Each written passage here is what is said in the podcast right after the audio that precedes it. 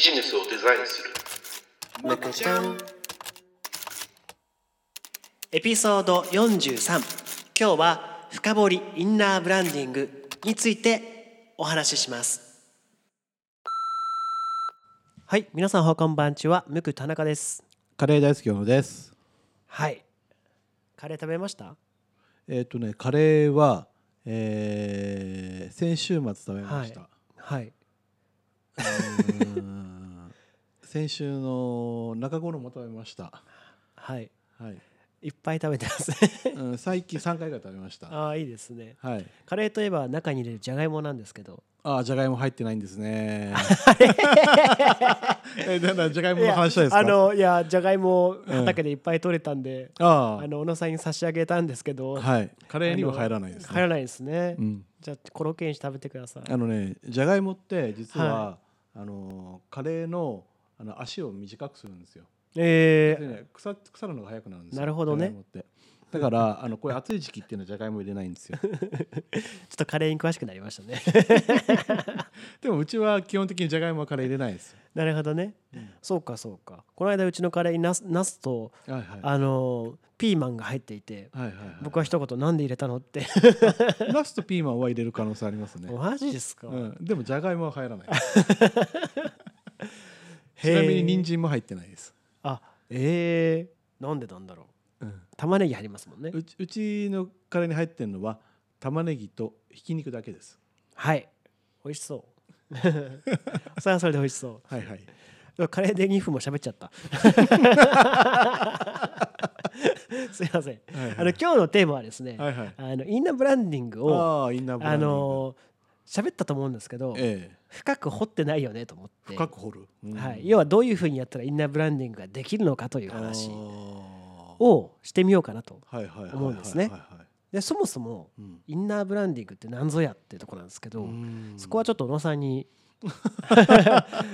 解説をお願いしようかなと思います。インナーブランディングって要はそこの会社の、うん。まあ、例えばまあ社長さんとかがうん。こういう会社にするぞっていう感じであの旗を上げたものに対して、うん。まずそれを明確にしてあげてそれに向かって社員さんたちが同じ方向を向いて、その会社であり社長さんが目指している方向とか目標に向かっはい。て一緒に頑張っていく。はい。活動。その中で当然、はい。あの自己実現あのスタッフさん同士の自己実現みたいなものもかな叶えられるよううんにうんうん。することによって、うん。あの社内が活性化していってより社長さんが目指す方向性に近づいていくっていうことを、まあ、あの加速させるためのいい、まあ、一連の活動なのかなというふうに思いますけれども、はい、ってことはまあブランディングの中で言うと、はい。まあ社内向きというかそうですね。社内に向けたうん。ブランディングのことをインナーブランディングという。ん。だから最終的には会社が良くなったりとか会社が、うん。あのまあえー利益が上がっていったりっていうところの会社が発展するために貢献しなきゃいけないんだけれども、その中で社員さんがどれだけ自分がやりがいがあるかっていうところを見せた上で、ちゃんと意思統制されていって同じ方向を向けるっていうところを、まあ、あのシステム的に考えていくっていうような形がうん。一番理想なのかなというふうには思いますけれども。はいまあ、今回はそのインナーブランディングをちょええっと深掘りで、まあ、ちゃんとステップごとにうん。ちょっと話をしていこうかなとはい思ってざっくり分けると3つ工程があってまず最初にまあよくね言うのはミッションとかはい。ビジョンとかうん。まあバリューとかまあそういう会社が掲げる目標の策定を言います。ちょっと前の放送で僕あのパーパスデザインなんて言ったと思うんですけどあの存在意義を作るみたいな僕はそれでもいいのかなと思うんですけどとにかく会社のまあ方向性をまず策定していくこと。うん。例えばそれが数字で表せたりとか年商何億円とかね。うん。あとは例えばこういう人たちを助けたいみたいなビジョンだったりとか、はいはもしくはその会社として従業員がやるべき行動うん規範みたいなものを策定したりとか、うん。まあ、そういう諸々の会社の方向性をまず策定していくこと。まず大きな何かが一つあって、うんまあ、その中を細分化することによって、まあはい。あいろいろなものが決まっていくんでしょうけどまず最初の一番ビジョンっていうか一番ね、やらなきゃいけない柱になるものですよね、を作っていくのが1番目にあって、はい。で2番目に、あのーそれを今度従業員にどうやって浸透させるかっていうステップがあって、ってで3番目にそれに対してちゃんとできているかどうかっていう効果測定をやっていくと、まあ、これ結局 PDCA じゃんっていうところなんですけど、まあ、それをもう少し具体的に今日ちょっとお話しできればいいかなとあーなるほど。思ってます。でまず最初のそのミッションビジョンバリューの策定って最初に言ったところ、まあその会社の目標やあの方向性を一番作る重要な部分なんですけど、ここに関してはやっぱりこう経営者のビジョンっていうのがすごく重要で、そうですよはね、い、会社としてこういうことをやりたいと。うん。あのうちのあのムックのねはい。ビジョンで言うと新しいを作る会社になりましょうっていうのが、えー皆さんに伝えているはい。ことで、まあ、はい。それに向けて、あのと当然サービスを新しく作ってみたりとか、ええ。お客さんに対して新しいものを提案するみたいなところで言ってるんですけど、そうですね。そういう、まあ、あの一言で言えるようなものとか、うん。それに付随した行動規範、はい。従業員ははい。こういうふうに動いてくださいみたいなうんうん。行動規範を作っていくことが大切でこれは本当にまあ経営者のビジョンええ。で私たちがインナーブランディングする時は、もう少し踏み込んで、はい。あの部長やらまあ言ったらその若手とかをまとめて、みんなで意見を出し合って会社の整理をした上でこういうビジョンでいこうよというそうですね、はい。やっぱりこれから背負って立つような若い人たち、もちろんですね。にもやっぱり意見を聞いていかないとどうしてもね頭だけが結局ねはい。決めるような感じだとね、やっうん。ぱ若い人たちにもやっぱり言いたいことありますからね。なんで私たちがいつもそのブランディングで関わらせてもらう時はそんな風にですね皆さんを集めて、うん。まああの今の会社がどうだとか、ええ。この方向性どうするんだとか、はい。そういったところをまとめていくっていうのをよくやってますね。うん。で、2番目にその決めたことを浸透させていくってことなんですけど、まあ、これは本当にまあ価値観の共有っていうところなので、まあ、何が一番重要かって言ったらビジュアル化すること。うん。あの、まあ、文字に起こすとかはい。図表にしてみるとか、はい。まあ、もしくはもっと分かりやすいところで言ったらあのブランドカラーはこの色だとかうんうん。決めちゃったりとか。そんな風にあの作ったものを共有していくうん。っていうことはすごく重要おだろうなとはい思います。はいでその共有していくことが、まあ、例えばね、まあ、分かりやすい例で言うといいのかどうか分かんないですけど、うん例えば朝礼で昭和するみたいなはいはい。ものも、まあ、その共有していくっていう意味ではもしかしたら一つの手順としてはいいのかもしれない。うん。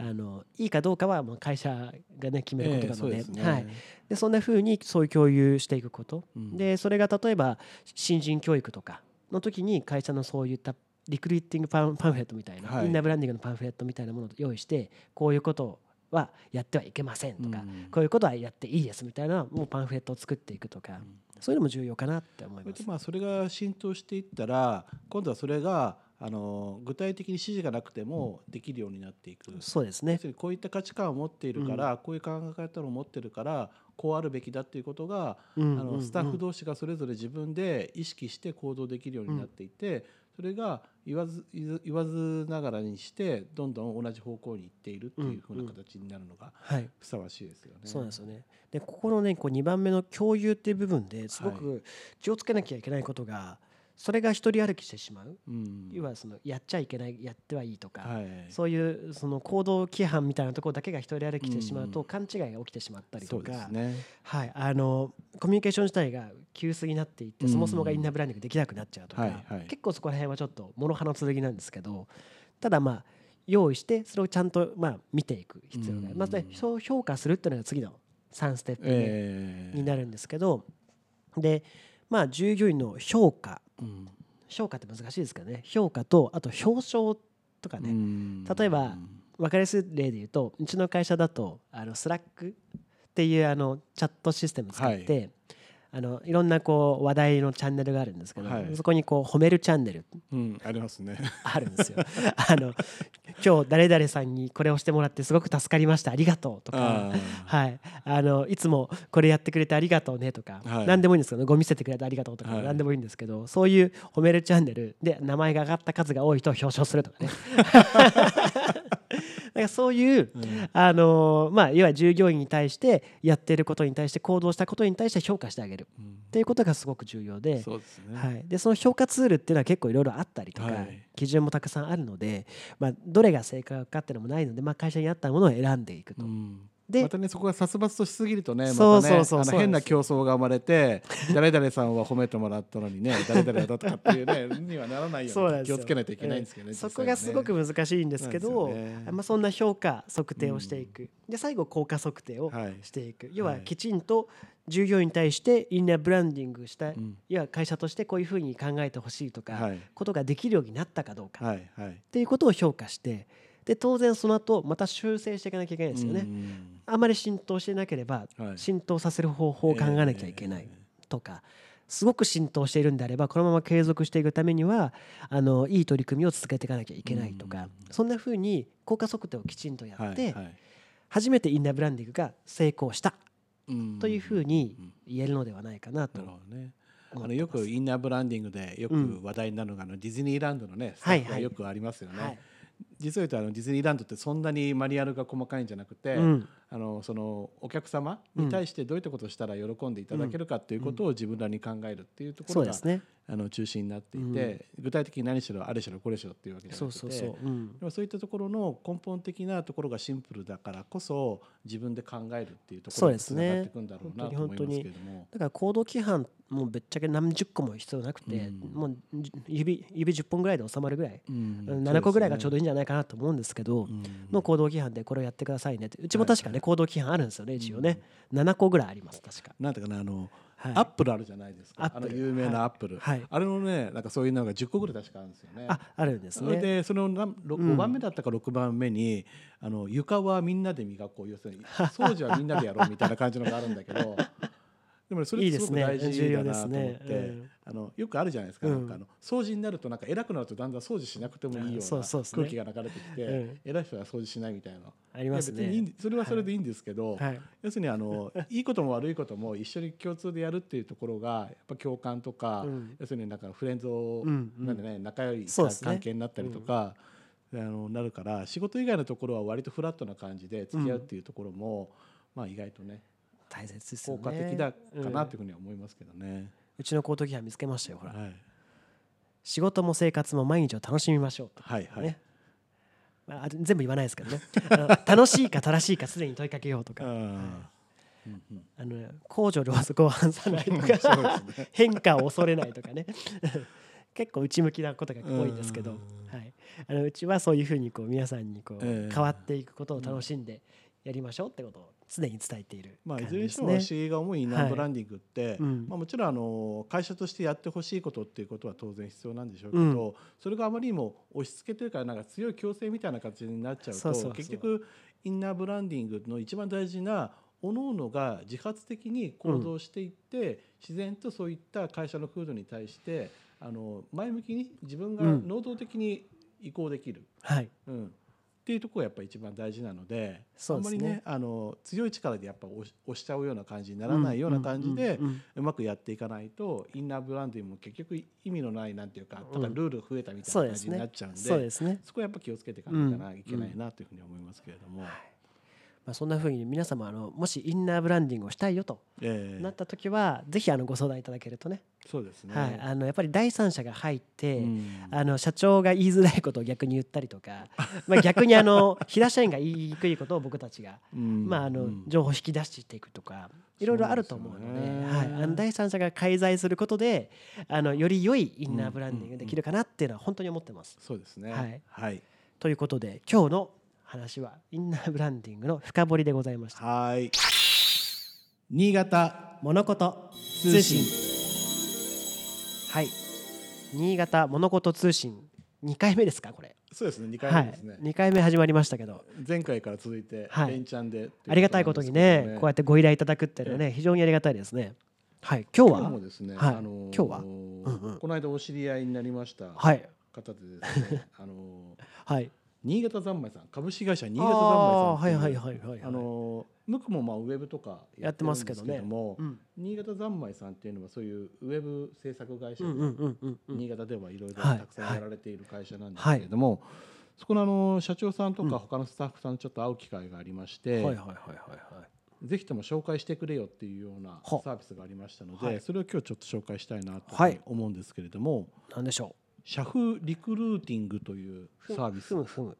ふむふむ。ふむふむ社風リクルーティング、うん。はい。まあ、先ほどのインナーブランディングにもちょっと通ずる部分もあるかと思うんですけれどもやっぱりあの就職活動とかそういったところで、うん。あの各会社さんのうんうん。ホームページとか見た時に、はい。あのなかなかそのそこので働いている会社さんスタッフさんの、はい。なんかどういうかた表情で仕事してるのかなとか、ああなるほどね。そういうなんていうかあの風景が見えないと。社風ってのは社内の風景ってことそういうですねそうですそうです、はいはいはいはい。やっぱりあの割普通だとなんか割と硬い内容がただ紹介してあって、まあそうですね。住所とか電話とかアクセスとかって感じになってるんですけど、そこの現場で働いてる人たちの風景が見えないと、どうしてもなかなか、うん。あの新しい新卒の学生さんとかは、そこの会社に入っていいのかどうかっていうところが、すね。なかなか判断基準に、うん。あのならないっていうところで、そういったところをまあカバーするほサービスみたいな感じで。要はあの、はい。既存のサイトのところに、うん。このそのリクルーティング社風が見えるようなリクルーティングの,、あのページとか何,、かしらの場所を作ってですね、そこであのあの社員さんの日常の風景みたいなものを切り取ってうん写真を入れたりとか、あの文章を入れたりとかっていう感じでなるほど。なんかちょっとブログみたいな感じとか、まあ、SNS みたいな感じとかそういったところの中間みたいなちょうどあの緩い内容もちょっと入れつつみたいなちょうどいいとこ取りみたいな感じの内容をあのさサイトに差し込むことによって会社の現場の人がどういった感じの空気感で仕事をしているのかなとかどういった振り構成があるのかなっていうところが見えることによってうん。あの割と硬い内容のホームページが社風が見えることによってあの人間の様子が見えたりとかそこの会社自体の風景が見えるとかっていうところを目指したようなサービスらしいんですけれども。ほうなるほどね。まあその会社のはい。本当さっきの話の社風というか中身が見えるはい。ものを結構写真とか使って紹介してる感じですよね。ね。結構ね緩い感じで書くことによって、うんあのーそのなんていうのかなあの、うん。働いてる人たちが楽しい感じの風景が見えたりとか、うんすることがちょっと目的らしいんですけれども、うん。そうすることによってその求職者みたいな方が、うん。あこの会社面白そうだからちょっとあ問い合わせしてみようかなとかっていうことによって、うん。まあ、結構今リクルーティング大変じゃないですか。そうですね、うんそうい人うところ材不足でね。うん。あのーうまい具合にあのうん。求めている、あの企業のニーズに合わせた学生さんが来やすくなるっていうところで、まあなんていうかなあの入ってもすぐ辞めちゃうような方もいらっしゃるみたいなんですけれども、うんそういった方をなるべくその事前のその空気感うがん。そのまま入って同じような感じであれば、あやっぱり最初に見たホームページの雰囲気と実際に就職してからの雰囲気が合ってるから、あのミスマッチが起き起きづらいと。ということで、あの重宝されているサービスみたいなんですけうれども。ん。はい。なんか今目の前にあるこうリーフレットはい、見てるとこう右上に掲載無料って書いてあるんですけどうん無料みたいですね。無料みたいなんですね。無料みたい。無料なんですね多分ね。ちょっとねあの詳しいその、料金形態とかササービスの内容はちょっとこのチラシだけだと分かんないんですけど、はい。もしかして問い合わせてやってくださいって、うん。そういったスペースを設けてくれるんですかねそのサイトかもしれないですね今ねサイトをふっと見てるんですけどもはい。4件ほど載っておりますのでこれからここがどんどんと増えていくという感じじかなというふうには思いますね。はいはい。はい、ちょっと気になる人は、えー、と社風リクルーティングで検索をかけてはいはい。みるか、もしくは新潟ザンマー祭のホームページからも飛べるようなので、そこからちょっと見てみてもいいかなと思います。うん、じゃあそんな感じですかね。はい、はい、じゃあそんな感じでじゃあ今日は以上です。はい、そしたらいつものように、えーはい。チャンネル登録はい。お願いします。無料というボタンをポチッとあ違う購読というボタンを無料でポチしてください。はい。はい、あそれとあとコメント。